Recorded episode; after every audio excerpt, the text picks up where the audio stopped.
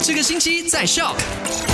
麦好玩，你好，我是 Eddie。 你好，我是 Chris 克里斯。时间过得非常的快，已经快来到星期这个 weekend 了咯，快耶，你这星期四哦你很了。像星期三开始，你就一直讲哇，小周末，哇要，weekend 哦，然后很快啊，哎很开心啊，然后又可以出门去旅行啊。然后你只有前面两天星一星二会比较那种，哎呦，又星一星不是就很。很开心，就是全新的开始 了嘛。哎，回来。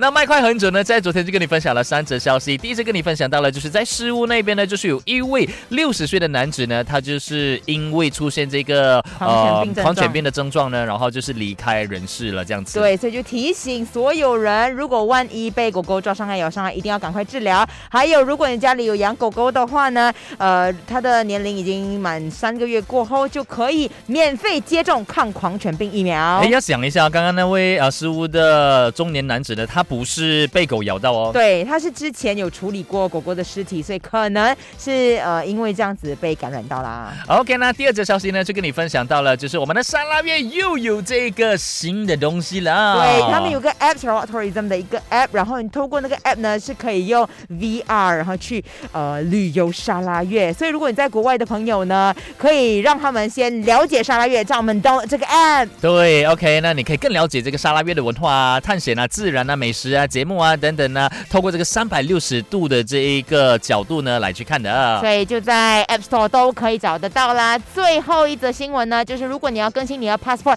又不想要一直排队的话，可以透过 My Online Passport 的官方网站线上申请。 OK，那今天继续与我 Chris 克里斯。还有我 Eddie，下午三点钟见喽。耶赶快用你的手机透过 Shock App 串流节目 SYOK Shock。